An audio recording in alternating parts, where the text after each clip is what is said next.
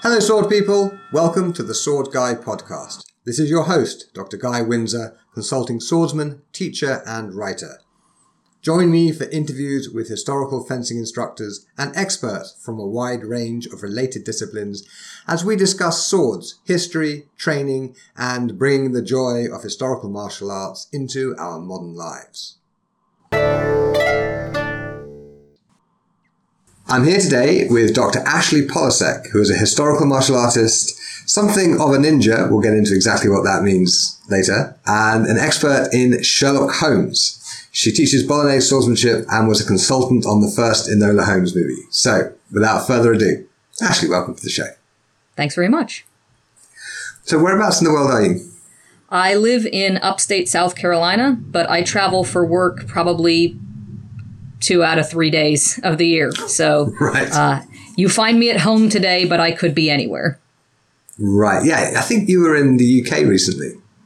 Yes, I work in the theater. So uh, we were involved in two shows at Chichester Festival Theater this summer. So I was there for a long time.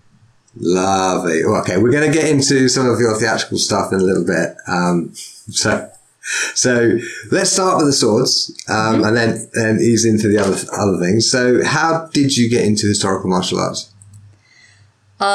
I'm I've always been a very unathletic person. Uh, I only have vision in one eye, so anything that involves somebody throwing a ball at me, the ball's just going to hit me in the face. Uh, Okay. So I kind of always thought being athletic was pretty hopeless for me. Uh, I started sort of seeing turning 30 on the horizon, and I felt like I needed to start doing something physical just for my health. Uh, I had done sport fencing in college, which I really enjoyed. I started searching around locally to see if there was maybe a sport fencing academy that I could get into. And I stumbled upon uh, the website of a place called Sword Carolina, which said they did historical martial arts. I'd never heard of it before, but they offered a free intro lesson.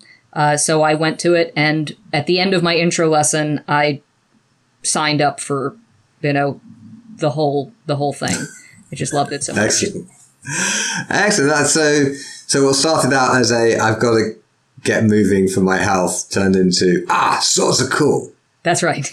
Excellent. Yeah. Kind of swords are cool. It's like the one thing that connects pretty much all of my guests together. We can all agree on that one thing. Many of us disagree on many other things, but nope, we all agree swords are cool. Um, so when did you start? I've been doing it now for maybe eight years. I think 2014 is when I started, Okay. beginning of the year. Uh, so what did you start with? Sword Uh, so this Sword Carolina, the school that I joined, uh, does Lichtenauer style. Uh, so we started with longsword, uh, and they would primarily do longsword. That's um, you know where they started all their their students at the beginning, and then if you wanted to join other classes to try other things, they would sort of branch out a little bit. Um, so I dabbled a little bit here and there with um, Messer for a little while. I dabbled a little bit. We did, you know, played around with uh, with pole weapons. I was never very good at that. Again, the depth perception thing being a problem. The farther my opponent gets from me, the less likely I am to be able to to hit them reasonably. Um, but mostly, I started out with with German style longsword. okay. Um, you liked it? Didn't like it? I mean, I know you don't. it. That's not what you do mostly now. So Yeah, I I liked it. I think it's a great place to start, particularly if you're um, you doubt your own kind of body control and your strength, just because you have the leverage of both both arms. Um, so Right. kind of anybody can do it. yeah, that's one of the common misconceptions. Like people think, oh, rapiers are super light because they're just like these one you hold them in one hand and it's fine. Oh, and Lord. longswords must be really big and heavy, but it's entirely the other way around. Mm-hmm. Because you know when you've got two hands on the thing, it weighs half as much. That's right. That's exactly right. Uh, and so I found that I could I could do it fairly well. I started competing in longsword within I think six months of of starting my training. Started competing Okay. in. No one told me that like joining an open longsword tournament when you've only done six months of training is like a scary thing to do. And because nobody told me I probably oughtn't, no one discouraged me from doing it. I just did it. Uh, and I did really well and found that I really liked that. I'm not actually a naturally competitive person, but I enjoyed kind of the, the personal test of that. So I've continued to train longsword. Uh, mm-hmm. But a few years in, I I wanted to try um, Italian style and I wanted to try side sword, which looked to me like a something that was quite beautiful and graceful, and I was I was tempted by that to begin with, um, and so I started my school, even though they didn't do any Italian. Uh, the the owner of the school, Aaron Schober, uh, is very encouraging, and he basically said, "Great, here's a night for you to to do this. If you want to start a study group or you want to teach." Uh, he joined my class to be supportive. Wow! And we started. That's having, a good teacher. He's he's great. Yes, he's very good at what he does, and um, we started out with about six regulars. And mm-hmm. I'd work on a lesson beforehand and work on the vocabulary and you know and build what I wanted to do with the training day. Um, and then we'd all come in and when we'd work on a technique we'd troubleshoot because when you're doing it on your own you kind of don't know if what's going to work and what's not going to work. What makes sense in your head sometimes sure. doesn't make sense when another person is standing in front of you. Uh, and so we kind of worked through things together. So I've now been doing that for uh, maybe five, five or six years. So, what sources are you working with? I mean, using translations or using the original Italian? Uh, I don't speak Italian, so okay. Uh, the the I think that the the material in the Bolognese sources is actually really accessible. Uh, so primarily, depending on whether we're working on single sword or whether working on sword and companion. So I've done units where we go, okay, the mm. next four months we're doing sword and dagger, or the next four months we're doing um, sword and rotella. Uh, so we started out with uh, Marozzo, and we've worked in some Manciolino as well, uh, a little bit of the Anonimo, but um, mostly those. Who, whose translations are you using? Uh, I was using um, I'm going to mispronounce people's names horribly, I'm sure, but uh, the uh, Jherek Swanger. Jherek. Jherek Swanger, yeah. There we go. Old friend For, From Marozzo, yeah. Excellent sure. translation. Um, and Tom Leoni's um. Uh, Excellent, okay. And do you find that the sources complement each other? I do or think do they so. contradict I mean, each other at all?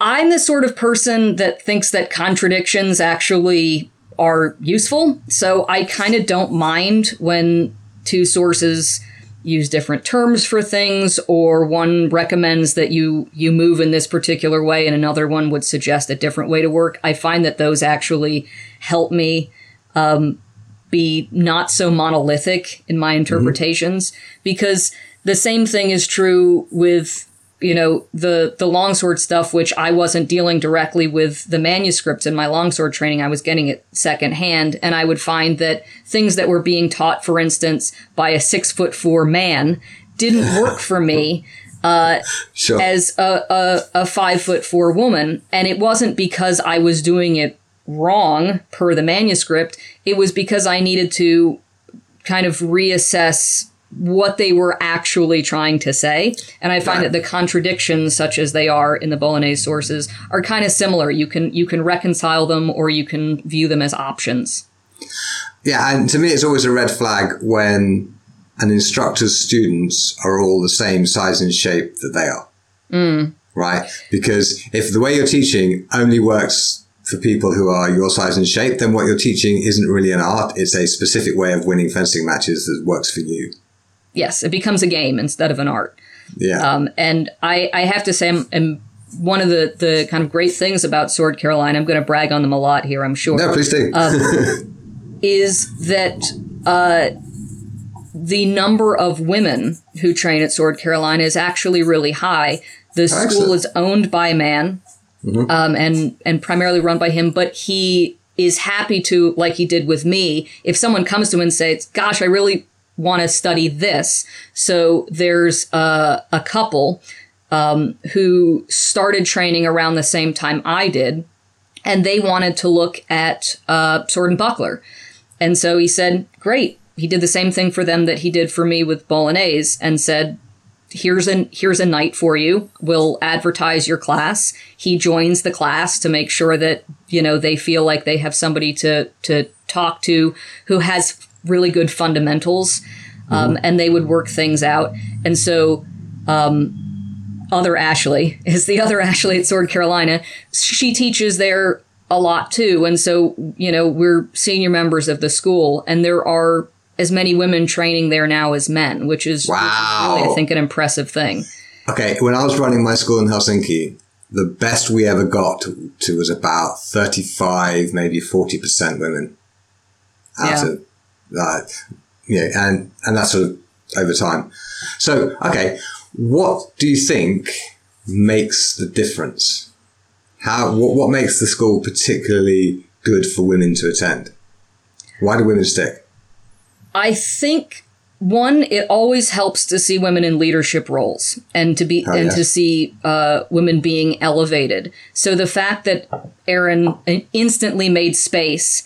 Uh, he didn't say, "Oh, that's what you want to do." Okay, well, you know, give me three months to to get a heads up on it and then I'll start a class for it. He said, Great, here's space for you to do it and you be in charge.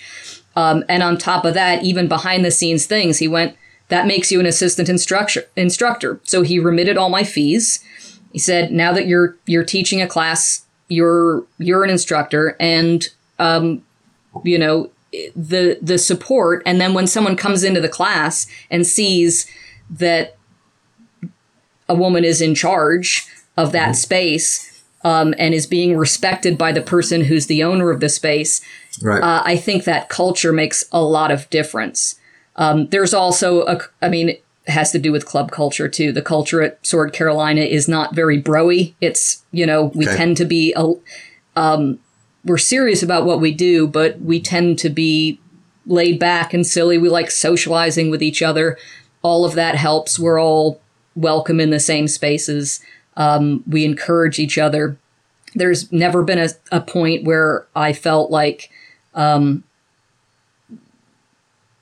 I was being talked down to in any way uh, or okay. I wasn't being accommodated. If I said something like, for instance, um, there are certain uh, techniques that t- specifically to do with footwork, where as a woman, you learn that actually your legs hang your bones hang different from your pelvis right, right and so things that make sense in terms of footwork for men actually don't work for women because we're physically built different our lower bodies are structured differently and so our footwork doesn't match so instead of hmm. saying no you have to do it this way finding ways to make it work or saying that's great you should probably talk to some of the other women here about that and see if you can help them because maybe they don't understand that thing about themselves.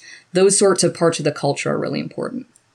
That's fascinating. Can you be specific about something to do with footwork that is different for women?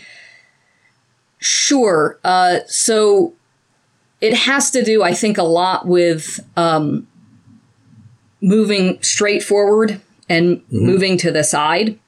So if you look at a male skeleton, which is the one we all have in our mind because it's the one that they studied in anatomy classes, right? Right. Your thigh bones hang directly, you know, from your hips. That is, your yeah. legs are, are, are perpendicular to the ground.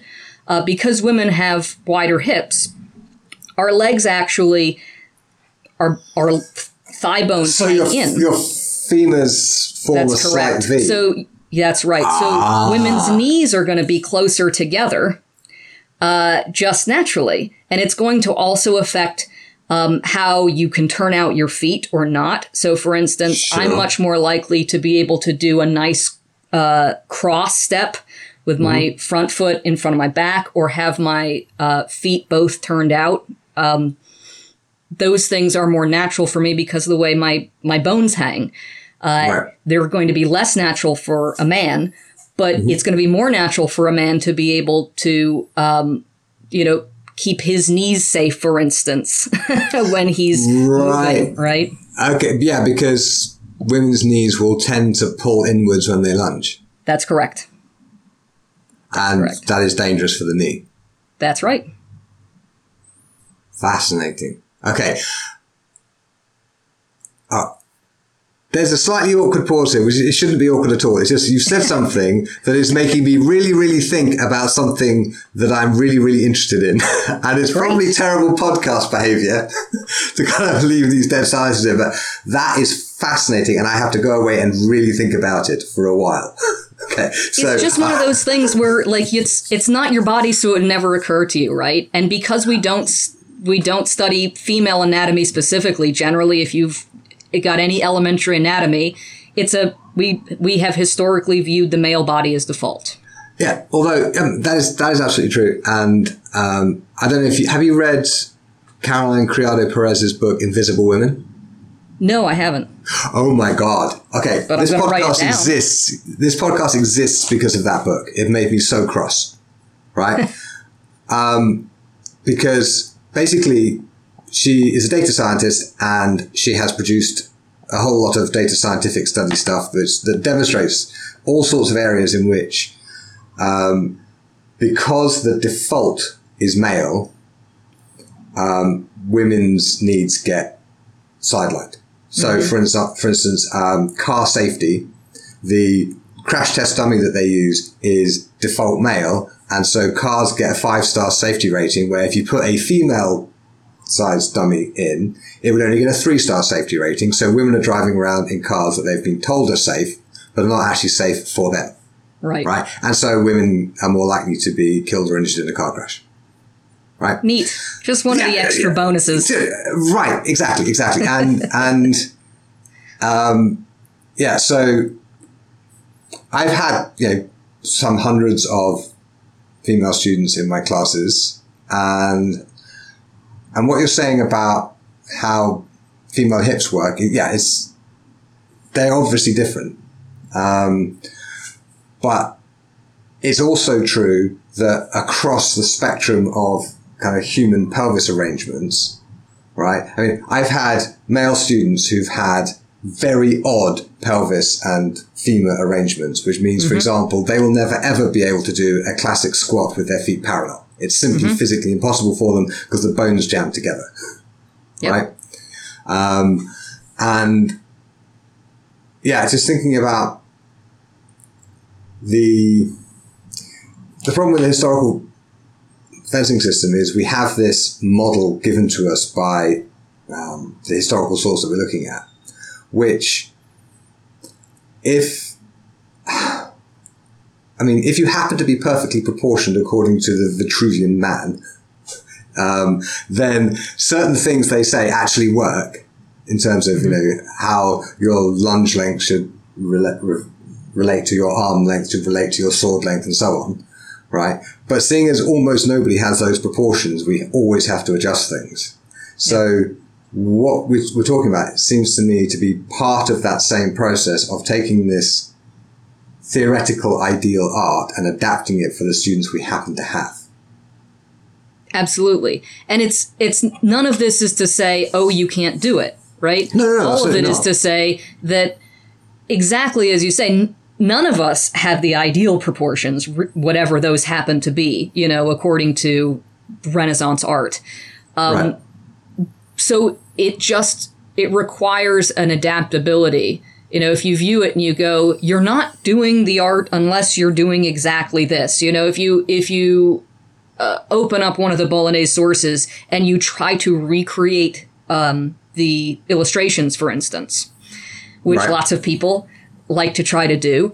Um, which we do, yeah, I do that. Which we do. And there's a benefit in doing that because you want to feel certain things like, oh, until I tried to do that holding a rotella, for instance, I was I realized that I wasn't holding the rotella up with the right muscles until I tried to recreate those images and I went, "Oh, actually, I'm now holding the rotella up with my lower back muscles. That works a right. lot better." Right? Yeah. Um, but at the same time, moment to moment, you're not always going to be perfectly recreating those illustrations because sure. I don't look like the person in those illustrations and I'm not built like the person in those illustrations. It doesn't mean I can't do the art. It just means I have to have a better awareness of my own body, which is kind of why I went into this in the first place. Right? Absolutely. And okay, and speaking of like changes in, in specific bodies, you say you're missing the vision in one eye. Um, Yes. How does that? I mean, I, I know the theory of binocular vision and depth perception and whatnot, but how does that affect your swordsmanship training, and how do you get around it? So, uh, I've never had vision in my right eye, so I don't Okay. know how it would be different. So I have not. I don't have any comparison. I don't know what the world looks like to you. sure. but uh, essentially for me, if things are within, you know, five or six feet of me, I understand depth pretty well. If Right. something is free flowing through the air, so like I said, if a ball is thrown, it's just going to hit me. Because once it's left somebody's hand and it's now in the air, I can't judge if it's two feet away from me or 10 feet away from me Sure. Uh, with swordsmanship, I have the benefit of knowing how tall I am and how long my sword is. I can judge pretty easily how tall my opponent is and have a sense of how long their sword is. So I more or less understand the distance between us.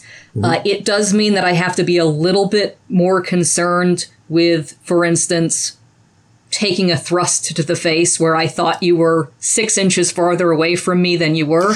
But let's Right, face it, yeah. we all we've all taken that thrust. yes. I was at the chiropractor just this morning. yes, exactly. We we're familiar with that one where we we we Yeah. just we were about to execute the perfect technique and and now we've you know been thrust right through the mouth hole. Like you just go, oh, Yeah. well, that wasn't that wasn't it. Uh, but you know, being a little bit more aware of that. But because I've always had this vision problem, I tend to be more aware of my surroundings that way anyway. Um, the other downside is that really the worst part about it is the loss of peripheral vision on my right side. So Ah, okay. if someone is throwing a, uh, you know, a Zwerchau to my right side, yeah. I might not see it coming until a little bit later than somebody else would. Uh, so Right. it has to do with watching distance and being aware of some of the other mitigating factors that, that you can do to try to deal with that. Train So- train that right block, uh, that right parry as well as you can to try to, to watch out for it. Yeah. So, so your opponents in tournaments absolutely should be throwing strikes at your right hand side. Yes, they should. They should. and and they often do. I, I, you know, I don't I don't make a secret of it. So usually, you know, if I'm if I'm fighting in tournaments against people I fought before, and that's not uncommon, um, then they probably know that I don't have vision there. Though that's probably not something that they have the brain power to be paying attention to going into a fight, right? Sure. Where you're thinking the the hundred things you've trained, you now do the six you remember when you're in a tournament Yeah. uh, to to have brain space to go. Oh, but she can't see out of her right eye, so I'm going to do this to her. Um, they may land the strike and then go. "Oh, I'm going to try that again because it worked. Uh, that's probably the worst that's going to happen. well, until you're up against serious competitors. They absolutely will deliberately construct their training coming up, knowing they're going to be fencing you. They will be, how they'll have studied your fights, know everything about you, and construct their entire approach to that particular bout based on what they know about you. I don't Well, tend okay. to compete quite at that level. Well, I, I actually had a sudden thought, right? Um, one of the difficulties that is presented um, to you when you start training to fight in armor is loss of peripheral vision. Right? Because basically, if you've got your visor down, suddenly your peripheral vision becomes tunnel vision and you really can't see anything out to the sides at all. Now, if you're used to that, right, you would just have to get used to loss of peripheral vision on your left hand side, but that might actually be an advantage. And tell me if this is a good idea or not. Because armor should be custom made, right? If your right eye isn't doing you any good anyway, you could have a seriously weird helmet with no ocular on the right hand side, which will Really freak freak people out. the fuck out of your opponents. Good idea. Great idea. Done. if anybody's listening who does c- custom helmets, be in touch. Well, there are plenty of armorers out there who could build you something like that, but it's probably only worth doing if you're actually going to get into the armored combat stuff because it's really expensive. Yeah, it is. I've thought about it. Uh, just really in the same the same part of my brain that goes swords are cool. That looks pretty. I'll buy one of those. Is going, but you should do armored combat because it's cool. Uh, I don't have the disposable income for it right now, but talk to me again in two years. Okay. Uh, uh, well, I'm, I'm very curious to know what you're going to be doing in the next two years to probably double your your disposable income because that's what it would take to take up art. Yeah. Well, that was a career change I made last year, so should To do be what? all right. Uh, I used to be a uh, an English professor, Right. lecturer, uh, and you can't, you know, you don't have two coins to rub together at the end of the pay Yeah, yeah. English lecturers at universities do not buy armor generally. No. Um, but I I now work in theater and uh, really sort of unlikely trajectory of being plopped in at really the top tier of professional commercial theater. Uh, so Okay. Doing what? I run the business of a playwright. So he writes the plays and I do everything else. Oh, that is fascinating. It's Okay. super fun. Okay, um, this is completely not on any on my list of questions, but do, do you mind digressing a minute? Um, No, sure. So, so, okay, what exactly do you have to do, and what? I mean, how on earth does a playwright these days actually make enough money to have someone to run their business? Ah, so this playwright, his name is Ken Ludwig, and he's somebody who already has a really, I mean, before we met, he'd had 40 years of successes. So he's had six Okay. shows on Broadway, seven on the West End. oh wow! Anything I've heard of? Uh, Crazy for You, the musical Crazy for You, Oh, yeah? big Okay. tap dancey thing. Yeah, he wrote Yeah. that. Right. So- okay. Yeah, which is, by the way, in its last uh, couple performances at Chichester right now. It's been getting very good reviews. So that's what I was there working on.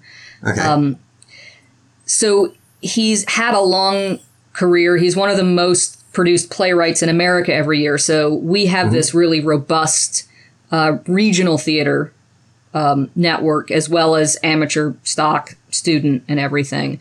Uh, so any given night, you could go somewhere in America and see one of his plays up somewhere. right, and most of those people are paying for the use of his work. All of those people are paying for the use of his work. Yeah. Yeah. That's fantastic. What a So depending on the size of the theater and the number of, of uh, um, shows they want to do, you know, whether it's a professional or an amateur theater, that will determine how much um, revenue he makes from it. But if you know somebody comes and says, uh, as they have, oh, we want to do a big production in X country, touring this particular show, they'll pay up front a, a pretty considerable sum to do that. And if he has something like 30, 35 plays, and he's continuing to write more plays. And so when things, that's just, it's a lot of stuff Yeah. to manage. And he has other things he also wants to do. So he wants to write a book that is about, he writes comedies. All of his, his plays are stage comedy. So he wants to write a book about stage comedy. Well, he can't write the next play and write the book on stage comedy at the same time. But I have a PhD in English, so I can work with him to, you know, jolly along the, the book uh, while he's Right. still writing plays. Um, and you know, it ends up still being his book, and it ends up being a book in his voice with his thoughts. Um, Sure. But a lot of the grunt work I've done, uh, which is good because Right. writing is, you know, writing is nonfiction. Writing scholarship is what I'm good at. Right. Okay. Oh, there are so many places I need to go for. Firstly, how did you get that job? Uh, I got Not, not that that I want it. I'm, I'm happy doing my thing. But I got that job. Um, first of all, it's a job that, as far as I know, doesn't exist anywhere else. I've invented Sure. it for myself.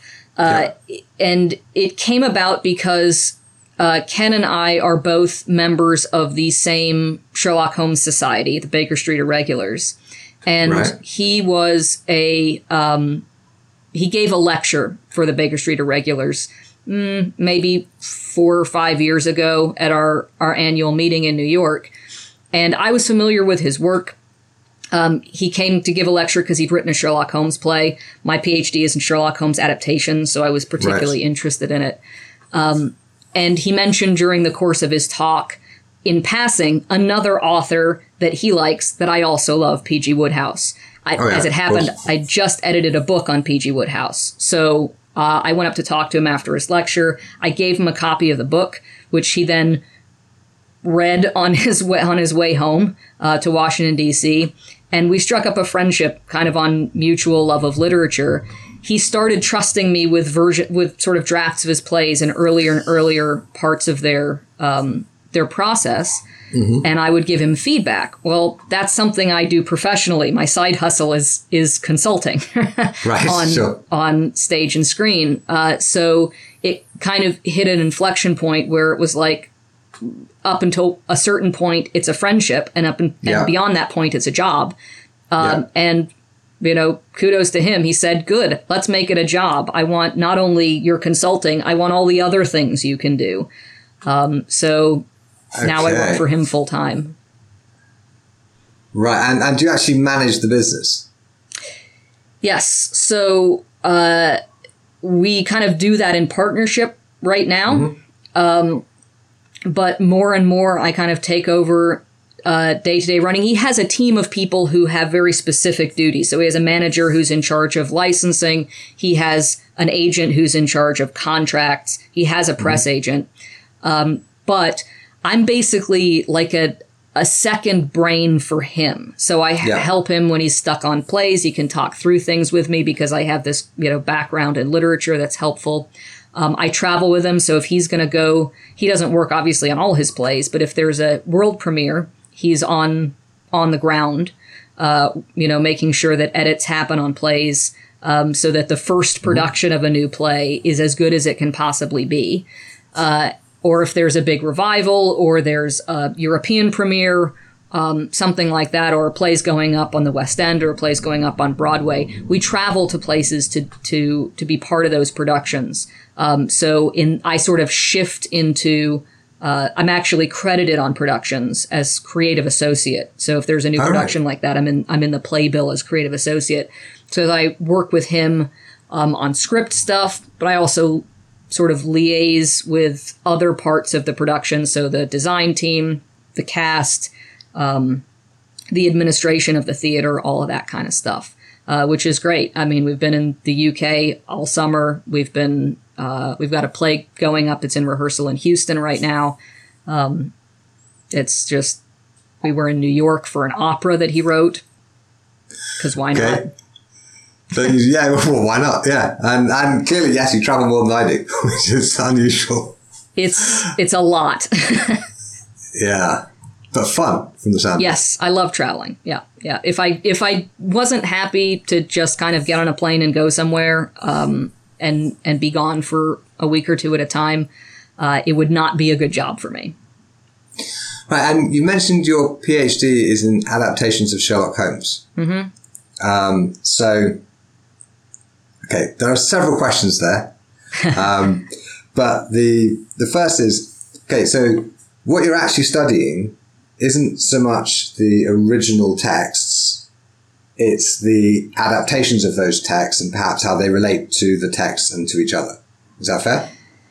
Yeah, something like that. So, um, what I'm interested in is the process of adaptation itself. So, Right. how how a text becomes another text in a different medium, and particularly, I like um, the reason Sherlock Holmes is so interesting. Apart from just being a Sherlock Holmes nerd, um, I'm interested in text in multiplicity. That is, the same text that's been adapted a lot of times over a long period of time into lots of different media, and how all of those texts interrelate.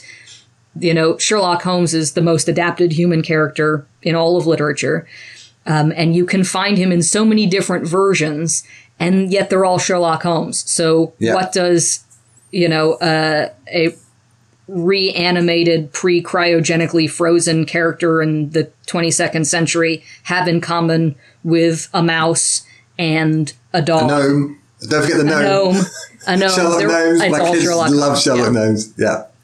Because what really strikes me is that that's actually very similar to the Historical Martial Arts Project, right? Mm-hmm. Where people like me are doing, in effect, adaptations of Fiore, Capoferro, or whatever. And there's going to be a relationship between my adaptation as presented in books and videos Mm-hmm. versus the actual manuscript. Yes. So, okay, I'm kind of struggling to ask the best question here, but could you just riff on the relationship between your Sherlock Holmes stuff and historical sword fighting? Sure. So a lot of it has to do with understanding the relationship of different contexts.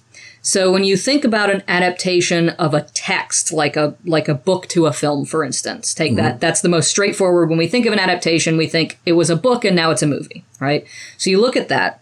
The book was produced at a particular moment by a particular person for a particular audience um, in a particular system of production.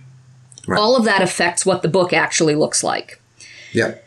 Fast forward to now we're making a movie, maybe it's 150 years later. The movie is made by a series of a system of people, but even just say, oh, it's just the screenwriter, or it's, oh, it's just the director, but actually it's all this whole constellation Sure. of people for a completely different audience who has a whole host of other kinds of cultural references. They expect different things. So, for instance, Sherlock Holmes in 1891 dealing with women isn't going to fly in 2022, right? We want a Right. different kind of uh, uh, interpretation of what that relationship would look like. One, because we don't want to be complicit in a misogynistic text, but two, because we don't want our hero to be misogynistic. So we're going to reimagine Right. what he might look like. So looking at that that translation and all and the relationship of all those different contexts, why make these particular changes? And um, also, I like the question of persistence. So my adaptation studies uses a biological model. That is, what changes have to occur based on what pressures so that this text continues to be made? Why does, you know, we don't keep adapting text one and yet we keep making a zillion new versions of Sherlock Holmes, right? What is it that we hmm. can do in historical martial arts to make sure that the texts continue to persist? And part of it is what we were talking about earlier, which is we need to be aware of ourselves. So, for instance, what's different now? Well, we have different ideas about what should constitute safe training. So, obviously, we're going to have to change how we train based on the safety gear that we want. We know that all our martial arts training based on gear is a give and take between dexterity and safety. You're going to have to sacrifice one in order to accomplish the other. Well, where are we going to draw that cutoff line and why? That's part of understanding the adaptation process. Recognizing that our pool of fighters are, you know, the people who want to study this is much broader and more diverse, for instance, than the pool Yeah. of people historically who would have been participating. We're there are cost issues. There are geographic issues. You now don't need, for instance, to live near a salle in order to be able to fence. You can go to an online academy where people build resources to help you train solo, right? Right, What a yes, wonderful thing that is. Uh, sorry, was that a specific reference to something? It was almost like I read your bio on your website. Um, Oh, right, almost. it was no. Uh, so you know we have all sorts of we have access issues that are different.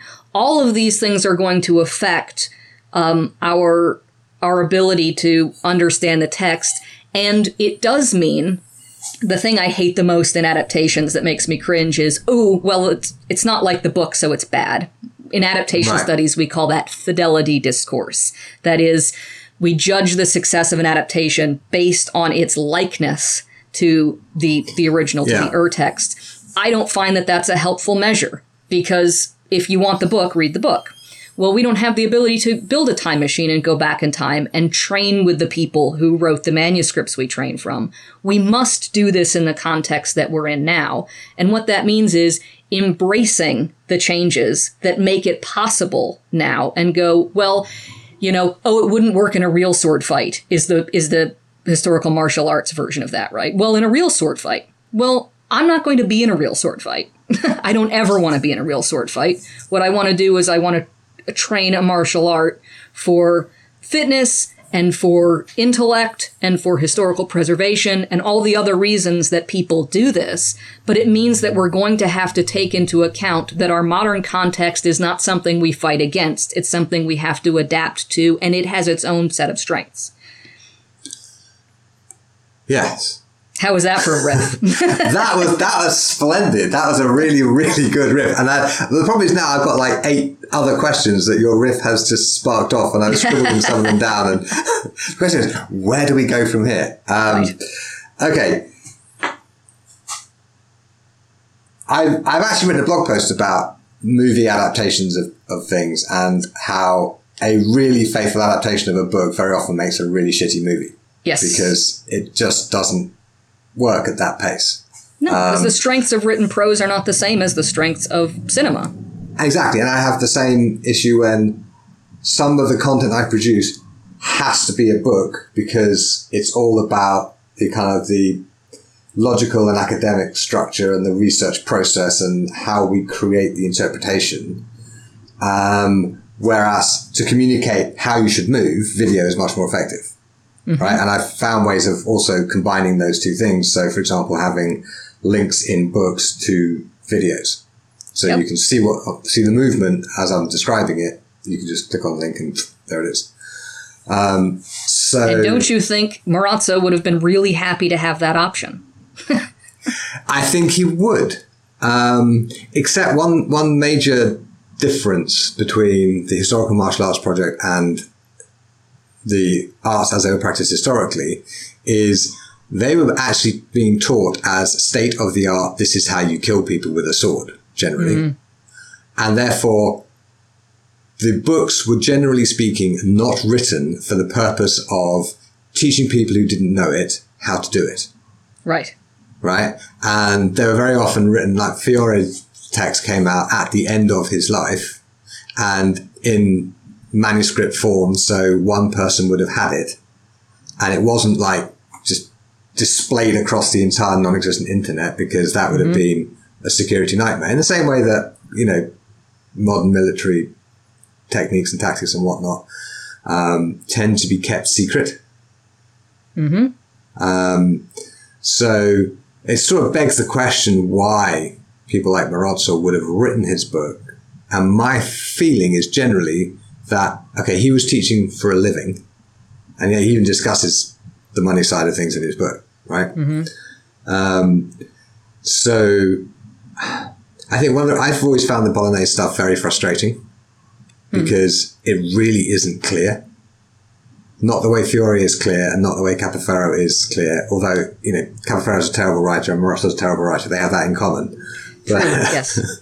um, but it's like, to my mind, like Arte dell'Armi was kind of, um, like a business card. Mm-hmm. See, This I've is what I'm this book- capable of teaching you if you let me in Yeah. and hire me. Yeah. But the book, I think, almost deliberately is vague and obscure in places where if he, if he was actually trying to teach people through the book, he wouldn't have been vague or obscure. What do you think? I think that that's I think that that's fair to say, which is one of the reasons I like training across the several different Bolognese sources because I think a lot of them fill in each other's gaps. Okay. But I like the puzzle of it. Um, and I, I kind of like that it's not quite so straightforward. All of those appeal to the kind of mind I have, I think. Okay. Um, but I don't I don't disagree with you. Uh, I don't disagree with you. I think that that's a fair assessment. Yeah. Okay. Um, now, you, you said earlier that you have like a, a side hustle in consulting. So, are there a lot of people who, are, well, I, I guess people who are adapting Sherlock Holmes into another medium might need your services. So, what exactly do you do for them? Yeah. So if you think about really any television show or film that involves anything professional. So imagine like a show where there's they have doctors or lawyers or police. They're often going to have a technical advisor, somebody Sure. who's a consultant, who's a professional at that thing, right? Like a, a, a medical A show is going to have yeah. doctors who are technical advisors who say, no, that medicine doesn't make sense, or this is how you hold this instrument, or whatever Yeah. Um, an adaptation will sometimes the people making it, depending on what their particular goals are, now sometimes they don't care, but depending on what their goals are, sometimes they may consult somebody who's a specialist in the text they're adapting, uh, just to try to be precise about um, what makes sense tonally. Now they're not they don't care necessarily about total fidelity either, which isn't the kind of advice I give anyway. Um, okay. But they do care about one, does it make sense? Does the text make sense? Are we doing something that's just totally boneheaded? Which sometimes you read a script and you go, wow, the person who wrote this script didn't even like they don't even have Wikipedia. They did not look up anything. uh, and they just want somebody to, to clean it up and say, no, actually, you wouldn't, like, you can't swim the Thames in 1890 in full, like a full bustle gown. Uh, you know? No, you really can't. No, I mean, it's a sewer and you would also drown. Uh, yes. So, you know, so those are the sorts of things that, that if you have some, you, and often, a, a, you know, if it's a period piece, their technical advisor will be a historian well, if it's a Sherlock Holmes adaptation, uh, having somebody who is uh, a specialist in Sherlock Holmes, in particular, particularly Sherlock Holmes adaptations, can be helpful. Um, so, depending on the mission of the adaptation, so for instance, I consulted on an episode of a PBS Kids show okay. called Let's Go Luna.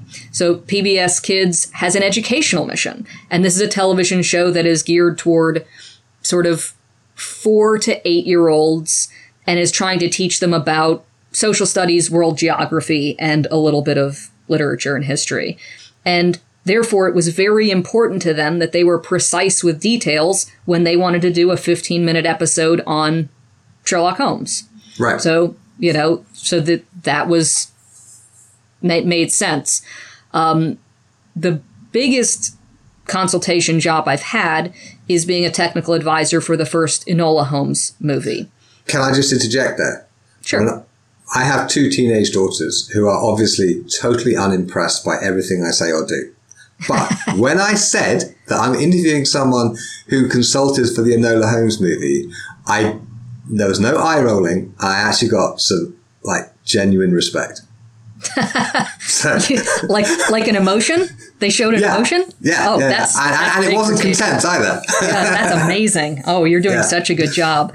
Uh, the the film I I wasn't involved in the second one. It's coming out. I can't wait to see it. Um, the first one I thought they did. It's so they're fun, right? Ah, it's great fun. Um, they're they're really good fun, and it's a great character. And the books that they're that they're adapted from are are great fun too. And the author um, is uh, brilliant and interesting and delightful. Um, that came from a, you know, as so often is the case, my Twitter handle is Sherlock PhD, so I'm pretty easy to, yeah. to, to, pin down. Uh, I got a DM from somebody who was part of the the production back when it was. Um, they hadn't quite finished. Jack Thorne hadn't finished the first draft of the screenplay yet, but uh, I was hired to read the first draft of the screenplay and provide notes and feedback. Okay. Um, so, you know, the way these jobs work is you're paid for a block of time. So, like, yeah. you're paid for a week or two weeks worth of work. Mm-hmm. They give you access to the screenplay for that period of time, and you're expected to provide um, your your detailed feedback, uh, preferably okay. in writing so that they yeah. can read it and ignore it in their own time. Yeah. Uh, yes. So, you know, and then and then at that point, I no longer have access to the process, so I saw the film at the yeah. the same time everybody else did. Uh, but then I was able to to watch it and go, okay, they took my advice there, they revised that. They did not take my advice there. They kept that in. That's fine. You can see some of the changes yeah, sure. that get made based on um, based on the the information that you provide for them. That must so, be very satisfying. It is until you watch bits of it and you go, "Oh, I oh, can't no. believe they left that in." That was the thing I thought was most important, and you still did that thing. Um, yeah. But okay. Yeah. But we're not going to ask for specifics there because that would be I, can't, I signed an NDA. I can't talk. No, that would be professionally embarrassing, and we wouldn't, we wouldn't go there. But I I should ask. Okay, just gut level response. Who is your favorite on screen Holmes? Oh, that's really difficult. It it absolutely depends on what mood I'm in. Um, Okay. But for for aid and comfort, I probably go back to Jeremy Brett most often. That's a good choice. Mm-hmm. I think probably the most accurate of all of them. Closest to the book. Yeah, and it's not even really that. I I like that it's period. Um, Jeremy Brett is actually not really all that much. We've we've sort of bought into the idea that he's that he's like the Holmes in the stories. He's actually a lot more sort of weird and moody and and gay. Um, but he is they're so watchable. And I found that just like Conan Doyle did, Holmes works a lot better in short form than long form. So Yeah. Conan Doyle wrote four Sherlock Holmes novels, 56 short stories. He works really well Right. in short stories. In long form, you have to find ways to get rid of him so he doesn't solve the problem too soon. And you see, so each of the four novels has a whole chunk where he's missing in the middle because you don't know what to do with him. Um, and for the same reason, I think that Sherlock Holmes on television tends to be more successful as a format than in film. Uh, because in a film, you have to make the stakes so big. It's the one case that made it into Yeah. the film, right? Whereas Yeah. on television, you can be episodic the way the stories are, and that um, it feels more satisfying when the cases are actually about an individual person who maybe Yeah. isn't you know the end it isn't the apocalypse it isn't going to start world war three it's just this person is having a problem and those tend to be the stories actually even with conan doyle that are most enjoyable to read but they tend to make for the best television Okay. So, what did you think of the Benedict Cumberbatch BBC version? Uh, I love it conceptually. I really enjoyed the episodes um, for the first couple seasons.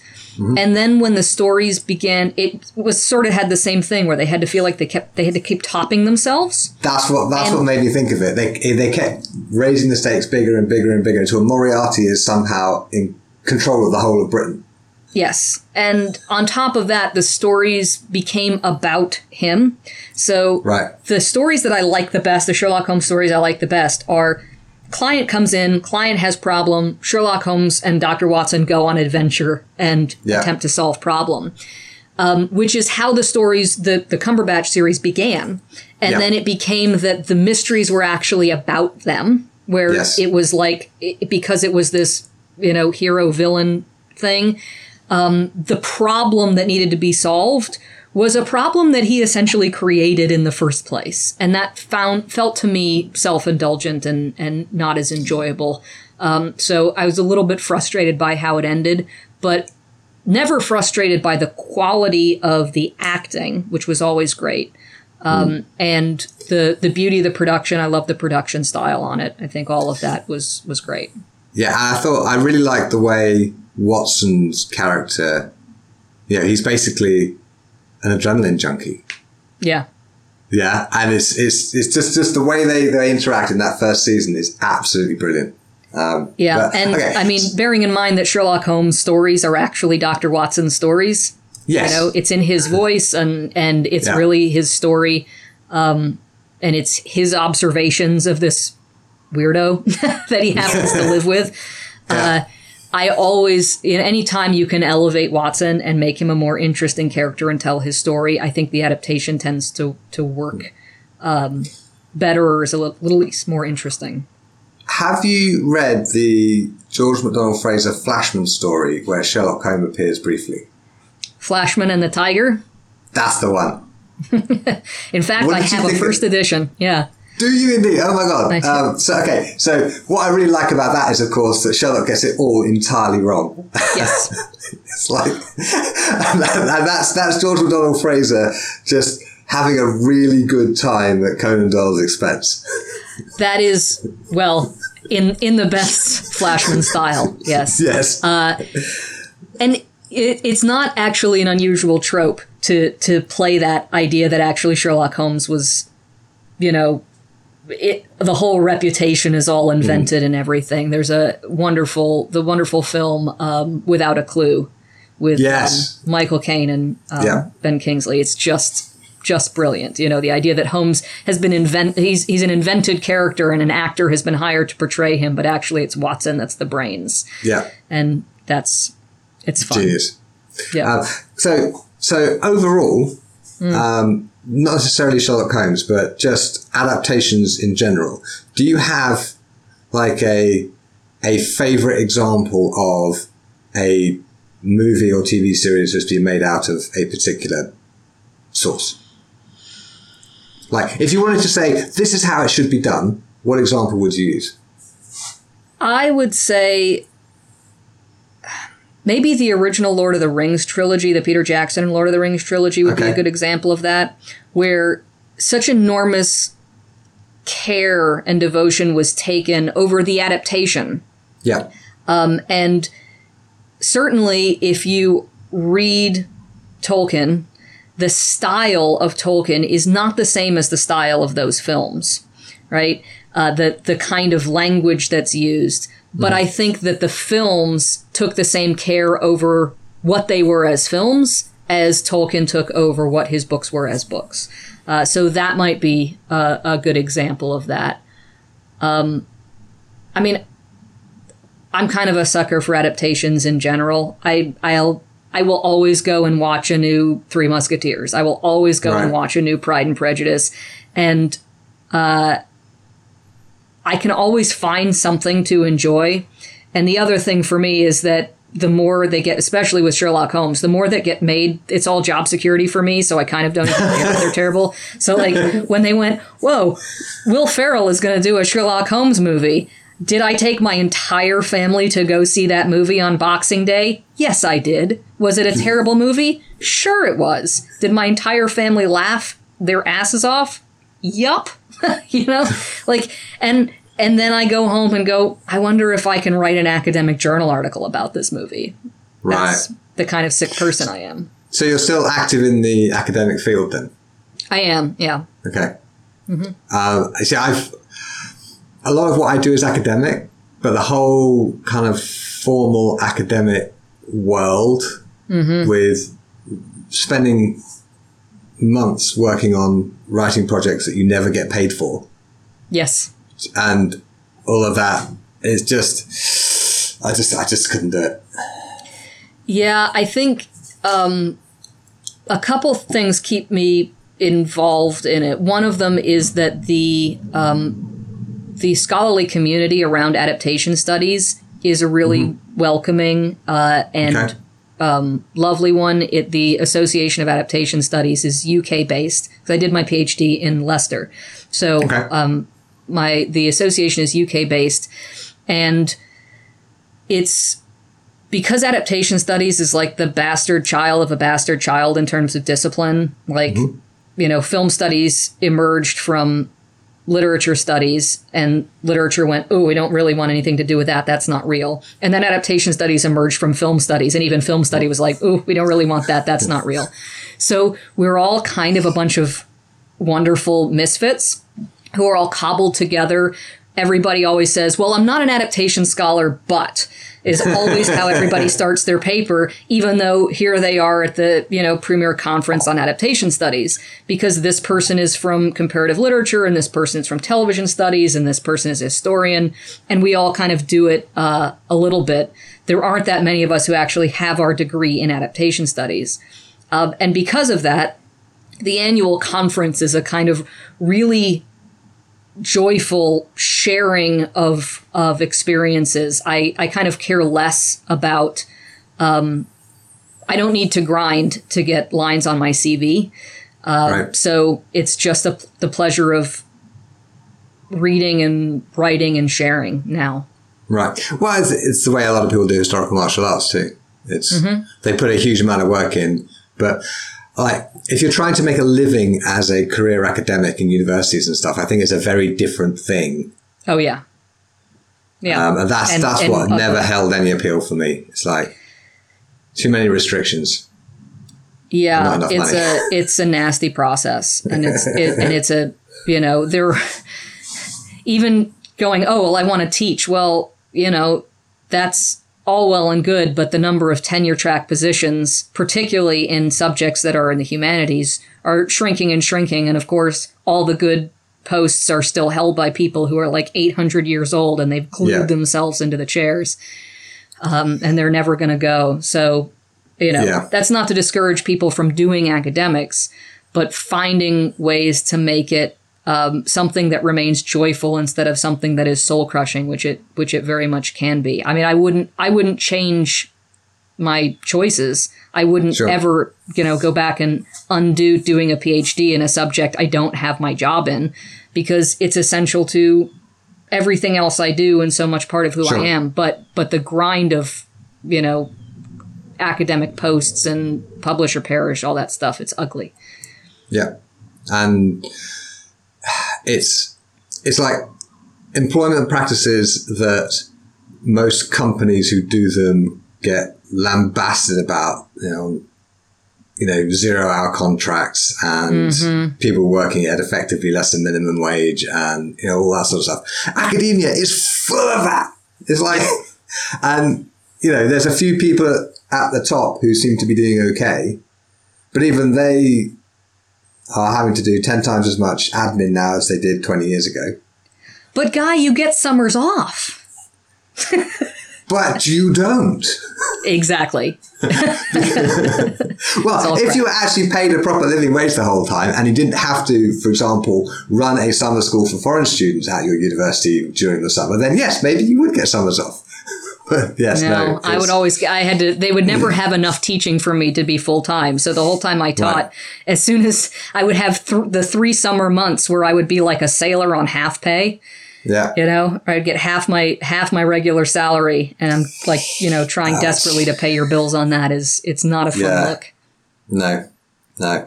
Um, now, complete change of direction. Um, My dad Mm-hmm. went to Leyton County High School, and at Leyton County High School in the it must have been fifties, there was a chap in the year above him who was very good at acting. So my question is, how do you know? And I know you because one of the great things about running a podcast, as you know, is you get to do th- research on your guests and stuff that would be creepy, weird stalking if you didn't have a podcast is, you know, necessary um, what's it called due diligence and research if you do have a podcast. So yes, I found out through creepy internet stalking on Twitter that you are friends with Derek Jacobi. How did that? I, I am indeed. Yes. Yeah. How, how come? that that emerged from from my theater work. So uh, the the playwright that I work for is based in Washington D.C. and for a long time he was on the board of the Folger Shakespeare Library. Oh, really? Which have like 120 first folios or something ridiculous. Uh, I th- 82 I th- or 84 something like that. Yeah, the largest collection of first folios in the world. Yes. Yeah. Um, it's an extraordinary place. Um, and the Folger Shakespeare Library also has Folger Shakespeare Theater. Um, that theater, a lot of a lot of work at that theater was done by um, Richard Clifford. Richard is Derek's partner. Um, So Richard directed a lot of show, sh- shows at the Folger, and he and Ken struck up a friendship while Ken was there. Uh, and of course, you get to know somebody, you get to know their their partner. So um, he and Derek became friends. And then when I started traveling with Ken, Ken started introducing me to his friends. So now every time we go over to London, we uh, we visit with Derek and Richard. They come to our openings when we've you know they came to our two openings at Chichester. Um, we've the the point at which you look at you kind of step back and you look at your life from you know a distance and go how am i sitting in derek jacobi's house eating takeout chinese food and playing cards Yeah. It's it's one of those moments where you go i'm not sure how i got here but i don't want to question it in case it goes away uh, and they are Derek and Richard both the most delightful people in the world. I, I love them to pieces. I've I told them that I've already started the paperwork for adoption, which they've agreed to sign. So So yeah, they're they're just they're lovely, and my my work has allowed me to meet a lot of interesting people. I'm I also have through my Sherlockian stuff, my dearest friend in the world is also an actor, an American actor. Um, and so through him, I also know other networks of of actors. Weirdly, Okay. so I don't know. I just I have a strange life. It's weird, um, and and I love it, and I love all these people. Yeah, I, you know, I have similar experiences of being sat at a table and seeing people who maybe I've been fans of theirs for like 15 years or something, and we're all just having dinner together, and it's like, how the hell did that happen? right. Well, I guess they like swords. Generally, that's how it tends to happen for me. It's like people from all, all sorts of walks of life like swords, and you know, so I meet them that way, and we become friends, whatever. And you know, I've gotten quite good at hiding the starstruck thing. yeah. Yeah. So like, just just chill. Yeah. Famous people want to be friends with people who treat them like people. Right. Uh, you know, they don't they don't want to they don't want to deal with, you know, fanboying and fangirling. They have enough of that in their regular lives, right. Um, which is great. I'm, I don't tend to be too prone to that, uh, at least in their presence. I apparently come off as like a, a competent human when I'm having conversations with them. And then it's like I go home and I sit and, you know, Go. go, yeah, sort of. I squee in private. Uh, the key to, to friendship with famous people is is squeeing in private. Yeah. Yeah. And then maybe inviting them onto your podcast every now and then. That's also good. too. Yes, that helps. and sometimes they come. Um, okay, so you've done lots of different things. Um, so I'm not sure where this question is going to go, but what is the best idea you haven't acted on yet? See, and this is a question that you put in the list of questions that you sent me well ahead of time. I did, yeah. And- I do that for all my guests. Did I spend a lot of time thinking about it, or did I go, I'll bet by the time I get there, I'll just have a really, uh, a really good answer Okay, to it? I can lend you a really good answer if you like. Sure, great. Okay, okay. It is. Well, when I get a good idea, I tend just to act on it immediately. So I don't really have any really good ideas that I haven't acted on. That's a good one. That's quite about about a third, I would say, of my guests come out with some variation on that theme. So you can use that one if what if like. I told you that I am in fact acting on all of the good ideas I have right now, but I can't talk about them until you know the contracts are signed? How about that? that that's even better because that has that kind of very mystery. um, you don't know. mys- Based on all of the and- things I've talked about the sword stuff, the theater stuff, the Sherlock Holmes stuff you don't know. But when you see it on my Twitter, you'll go, that was it. That was one of the good ideas. Well, I just had a brilliant idea. I think I think that you should, if you don't mind me just handing out tasks. Go ahead. I think I think that you should create a Sherlock Holmes adaptation for the theatre that emphasizes sword fighting. Hmm. Put it all together in one place. Just one The place. theatre, the right. Sherlock Holmes, and the swords, all in one place. Boom. And I, I, I think will. you even you even know you even know a playwright who might be willing to like advise on things like structure or Yeah. And some actors who are pretty, you know, pretty talented. right. Yeah, I uh, I will I will bear it in mind. You know, um, there is of course martial arts in Sherlock Holmes. He's he's a Yeah. uh, Bartitsu practi- practitioner, though Conan Doyle uh, misspelled Spelled it wrong. Yeah. Baritsu, yeah. Uh, boxer and expert single stick player. And when you are invested into the Baker Street Irregulars, um, which is this whole kind of black box process, there are only 300 Oh, really? members worldwide at any time, and it's it's really exclusive. Nobody knows what the criteria are to actually become a member. It's just Okay. you kind of have to be found. Um, but when you're Okay, so they invested, approach you, huh? They approach, They approach you. Yep, you cannot Okay. ask to be invited to and and you you were approached. You, I am I am an invested irregular. Yes. Uh, okay. All right. Um, But when you are invested, uh, you are given an, an, investiture. In other words, you are given a, a nom de plume that comes from the Sherlock Holmes canon somewhere. And the idea okay. is, in some way, they believe you don't get to choose it; they choose it for you. The yeah. some way they believe it represents what you do, what you contribute to the Sherlock Holmes world, or something about your personality, or or whatever. Yeah. So you know, if you're a lawyer, you might be named after a lawyer. Um, or hmm. something mm. along those lines. My my Sherlock Holmes investiture is single stick. Really? Yes, that's my BSI investiture name. That is the best one of them all by the Isn't it mile. great? Yeah. Okay. Because a lot so of people get saddled with a crap one, and there's nothing you can do about it. like, like slippers. Yes, yeah. Or, slippers. Or, or, or Lestrade. Oh, listen, Don Hobbs one of the, the great collectors. He had the, the world's largest collection of international Sherlock Holmes editions. Right. When he was invested as Inspector Lestrade, happiest day of his life. Really? Oh yeah. Well, Lestrade is nobody's invested in Sherlock Holmes. Nobody is is Doctor Watson. Yeah. Um, so I think his investiture is the person who appears in the canon the most, and so he's pretty excited about that. To make that actually, when you look at it like that, that is actually pretty flattering. Yeah. You don't, what you don't want to be invested as is like a character that is, I don't know, one from one of the worst stories or one who like just dies uselessly or in infamy. Yeah. You know, those, those things happen. Yeah. You don't want to be a red shirt. No, no, you don't want to be a red shirt.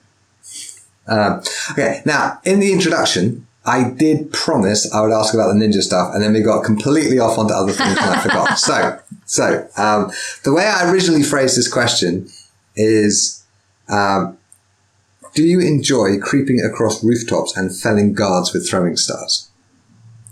Now, do you? To which the answer is obviously yes. Doesn't everybody? What fair? Okay, so but, but, but you put ninja in your Twitter bio, so yes. So uh, this was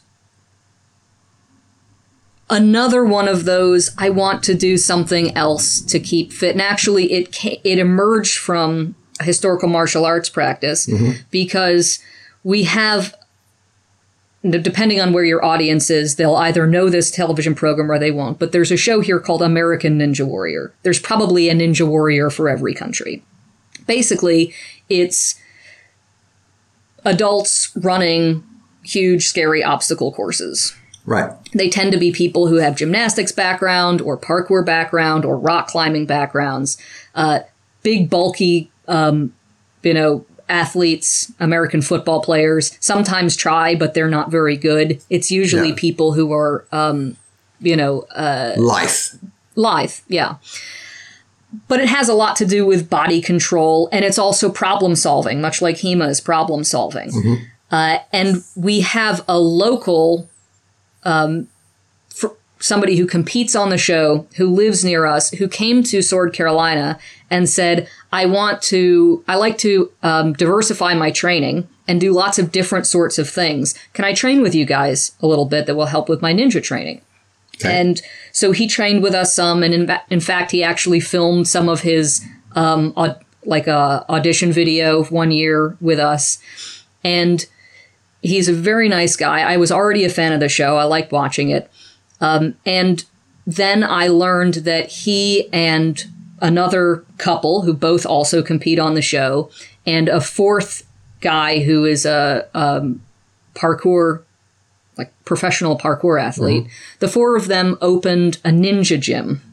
So Fantastic. the the part of it is all like set up for parkour obstacles and mm-hmm. you know working on vaults and um, balance and laches and all that kind of flips everything and then part of it is set up with all of these rotate this rotating um, bevy of obstacles, you know, where you're swinging from rings and you're climbing up walls and you're mm-hmm. leaping from thing to thing.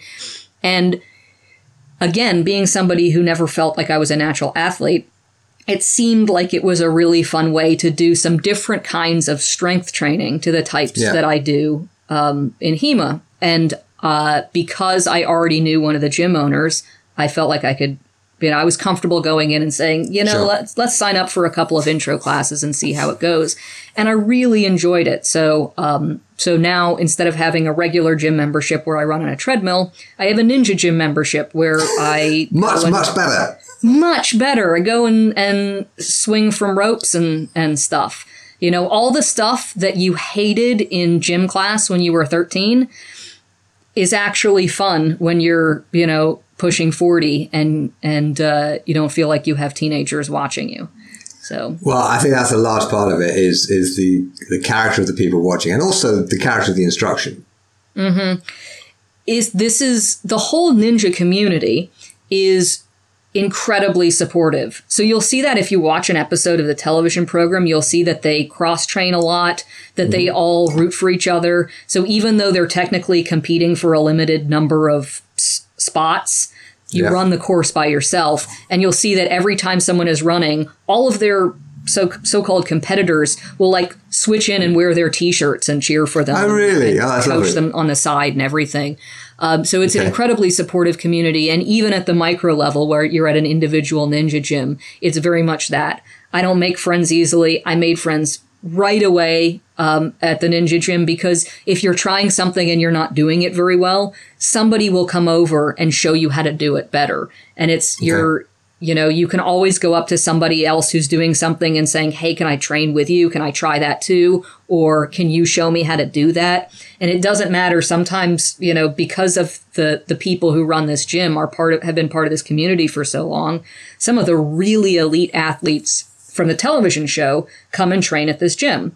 And if you go and ask them, can you show me how to do X? They will stop what they are doing and show you how to do even a basic skill. They'll cheer for you on the sideline if you're doing a, you know, if you're trying something. It's just, it's a very supportive place. That's fantastic. And I have to wonder why don't we have a ninja gym in Ipswich in the UK? Well, you can always that- start one. No, I see. I see. I have. I have absolutely no flair for that sort of acrobatics. I've done a parkour class once, and I really enjoyed it, and I was absolutely terrible at it. Um, if it it was in London, so it's like two hours away, so I wasn't going to do that regularly. Um, if there was one locally, I would probably go fairly regularly because it's. I like the idea of it, but Yeah. yeah, I am. No, I, I, I don't have the the aptitude for that kind of training. Yeah. like to stand You can, st- of course. You can, Sorry, of course, find a, a like a local, um, like an outdoor playground. Mm-hmm. A lot of those things can be adapted for the same kind of training. Sure, and actually, one of the one of the things that kept me fit when the children were little is when they were playing on climbing frames and whatnot. I was always up there playing with them.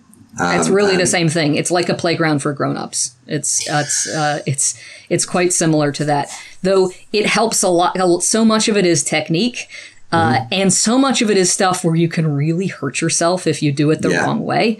Uh, it does help to have people who know what they're doing. Right, like I, I did I did that parkour class with a guy called Dan Edwards, um, who's been on the show. I forget which episode number, but I'll stick it in the show notes.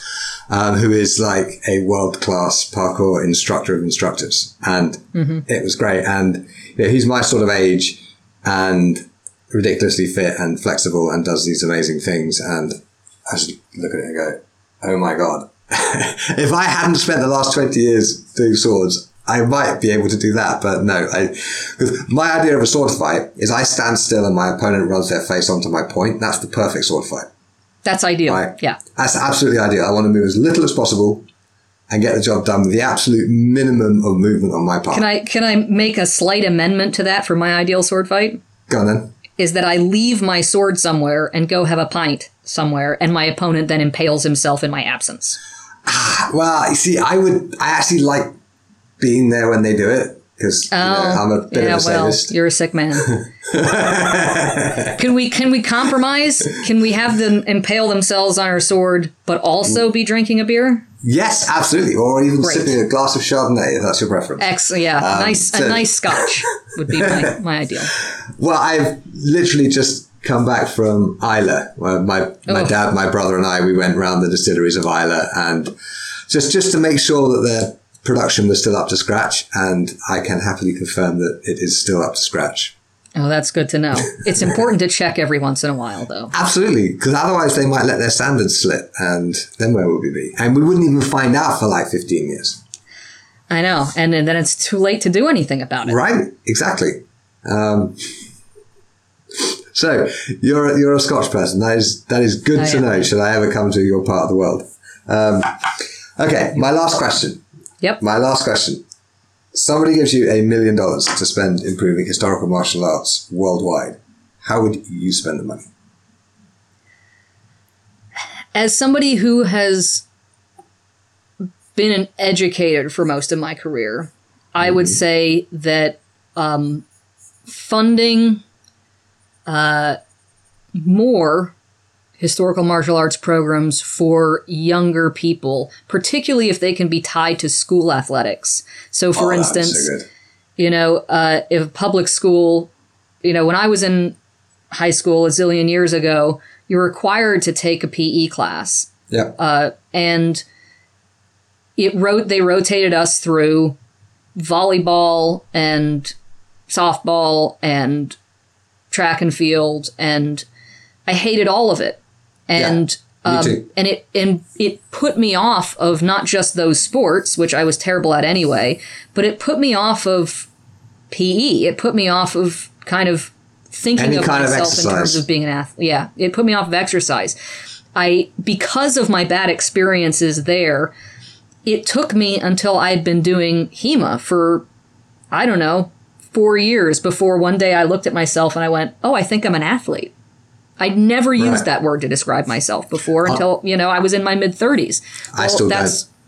Yeah. I mean, and it's it's just not right. It's it's because we're so put off by our options, particularly if they're all blocked in. So if I had a million dollars, would I fund what would I do? I would fund um I would seed HEMA into particularly secondary school phys ed programs. So providing Right. instruction, providing equipment, um, not as an extracurricular activity, but as actually part of the PE curriculum. Like you could do HEMA instead of doing volleyball. You know, in my um, sort of secondary school, where where I went when I was 13 um, the year I arrived, after I'd been there for one term and had to do bloody rugby, standing outside in the freezing cold, in the rain, running after some stupid inflated leather bag, they made because you ha- everyone had to do a, what they call a major sport, and at the time, the major sports were, um, I think, rugby, hockey, cricket, those sorts of things, and they weren't all available every term because they they come in seasons. And um, after I'd been there for a term, they made fencing a major sport Ugh. which meant that I didn't have to do any of that stupid running around like a moron. And I could just stab people in the face and chest and various other places um, all afternoon instead. And that, honestly, if that hadn't happened, I probably would not have just had the will to keep keep up the fencing. And it's when I got to university and did sport fencing that that led into doing historical martial arts because me and my friends got frustrated with sport fencing because it's not very realistic, and so it went from there. Right. So that one decision that they made at Oakham in 1986 or seven, seven must have been, was like a critical point in me actually ending up being a professional historical martial arts instructor Yeah. which is weird to think. So I am entirely in favor of your program. And if I had the money, I would give it to you. But the question Excellent. is, how do you go about doing it? I'm not sure what the the system is in the UK. In the US, you would have to start by um, probably you would have to start by lobbying the government uh, to to make it an accepted part of the curriculum. So So in this country, that means become a billionaire first and then ring up your mate Boris. Right, okay. Right, yeah. As as Steve Martin says, I can teach you how to be a millionaire. All right? First, get a million dollars. Then, right. yeah. So but but it I mean, you can put together I mean, the mechanisms for lobbying government, obviously, it helps a lot if you already have a lot of money, um, if you're, you know, well established and you have a lot of friends. But you can, in fact, do, um, you know, groundwork in those sorts of things. Um, we do have people locally who, for instance, have started similar programs in secondary schools if they're private schools because Right. they're not governed by the same curricular um, requirements and regulations. But I would specifically like to focus on public schools uh, Yeah, absolutely, as somebody who supports public education um, top to bottom. I would think that's you know that's really where we want to do it. And I think you would also find that starting it at that level of early teens is also going to help with some of the issues we have in terms of of diversity in HEMA. Oh, sure. You know, we tend to be a very white male community, um, and if you had something like you know everybody thinks swords are cool. So if you give you give a 14 year old a, a sword, you know they're not going to see themselves as someone who's not welcome in the community if the other people around them who are also with swords look like them and then they graduate into the the sort of broader adult HEMA community and they already feel like this is a place where they belong. I think that would Right. help a lot. to my mind, the biggest stumbling block is actually training the teachers to be able Yep. to teach it. Because we're talking about thousands of schools. Mm-hmm. How, and we don't have thousands of people who I would feel comfortable putting up in front of a class full of kids. I mean, personally, I don't even teach kids generally. I have Yeah. kids, kids in my adult classes, absolutely fine. And if they're comfortable there, they're welcome. Um, but, and I have like various instructors of mine have their, have kids classes in their clubs because they have Yep. people in the clubs who are able to, um, you know, who are able to run a kids class effectively. But the, the skill is, the skill set is different. So, Yep. so we're going to need a lot more than a million dollars to train up thousands of people to become. Yes, I think a million teach. dollars gets us maybe a pilot program in a in Yeah. a couple school. You know, pick a pick a district, pilot the program, show how it can be done. I mean, the other side of it, of course, is that at that level, because of the the time limit, that is, your kids graduate out. Um, you would have probably a set curriculum that repeats once a year, right? Yeah. uh, something like that. Um, and you probably aren't going to get your kids into, for instance, free play in their first year. That's not going to be a safe thing for them to do.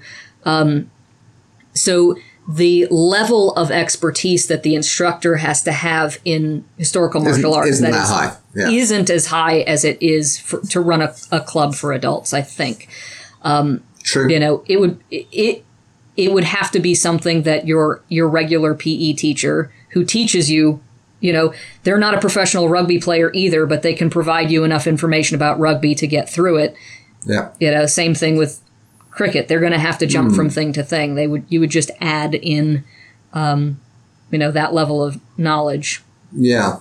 Huh. Yeah, that's, that's a tricky. It's tricky. The thing is, though, again, Dan Edwards, I mentioned earlier, he has got parkour into some schools. Mm-hmm. Um, so maybe I need to basically get Dan to give up all his leaping about and take up swords properly again. And listen you can only do that for so long before you have broken every bone in your body before Well, all of your joints give out actually, actually, honestly, I think the way Dan trains, that's probably not true. Mm. Because, because I mean, he's my age. I'm 48, and he's like a year older than me or a year younger. Right, we're really close in age. And I asked him what he does for his joints, and he said that the way he trains is so low impact and is so generally good for him that he doesn't actually have any joint problems at all. And that's for somebody of our age, like almost 50, that's really unusual. So Yeah, it's it's when you try a new a new trick and you land on your head. Oh, oh, sure, injuries. But then, yeah, I, he. Hmm. I, I'm, sure he doesn't land on his head very often. No, I'm sure he doesn't. But yeah, it's, the thing is that you know we all have our in, in our heads we have this you know wipeout videos from YouTube or whatever where people are doing a parkour trick and they do hideous things to themselves, like like hitting uh, uh, the edge, the top edge of a brick wall with their kidneys at Yep. god awful speed or whatever. And you're just like, no, they will never walk again. no, don't do that. Yeah. Um, but but I think actually that's not most parkour practitioners. No, though I will say that I've seen a lot of people rotating in and out of my ninja gym with uh, with various injuries to themselves, and a lot of them are really elite parkour athletes. And you Right. know, Yeah, there's sure. a there's a fearlessness involved in what they do that sometimes borders on stupidity. Uh, but this is from somebody who plays with swords, so you know you Right, can't trust and- me. And, and the thing is, you know, every activity has a risk profile, and you know, if you roll the dice often enough, you are going to end up with some accident, no matter what you do. I mean, you know, it is dangerous to take a shower. Really, no one should do it because you could slip and hit your head. You know, You you're know. you're right. Um, You're right. and, I yeah, agree with my, that. My my current obsession is flying planes, which is very, very, very dangerous because if you make one critical mistake in the air, you're going to die. Right? I mean, if you make the critical Ah, mistake, but have you high- died yet? No, no. But the thing is, the thing is, pilot training is all about how to avoid getting into those situations and what to do when the unpredictable disasters happen. Like, what happens if you're taking off and your engine quits? What do you do? Right? You have about two or three seconds to push the stick forward a little bit to drop the nose, or you'll stall. And if you stall at that height, you're just going to hit the ground because you can't recover from a stall quickly enough. So you drop the nose to maintain flying speed, find a place to park the plane, and just land it as best you can. That's and also uh, turn off all the bits that might make the engine catch fire when you when you get to the ground, and you have a reasonable chance of surviving that, right? But it's like, and then you know what to do if, you, if your engine catches fire when you're at three thousand feet or whatever, right? Like, and I'm, and I'm my instructor's showing me this thing. I'm like, are you seriously telling me that there's such a significant risk of this engine catching fire that we actually have like properly worked out drills for what to do when it happens? Hmm. hmm.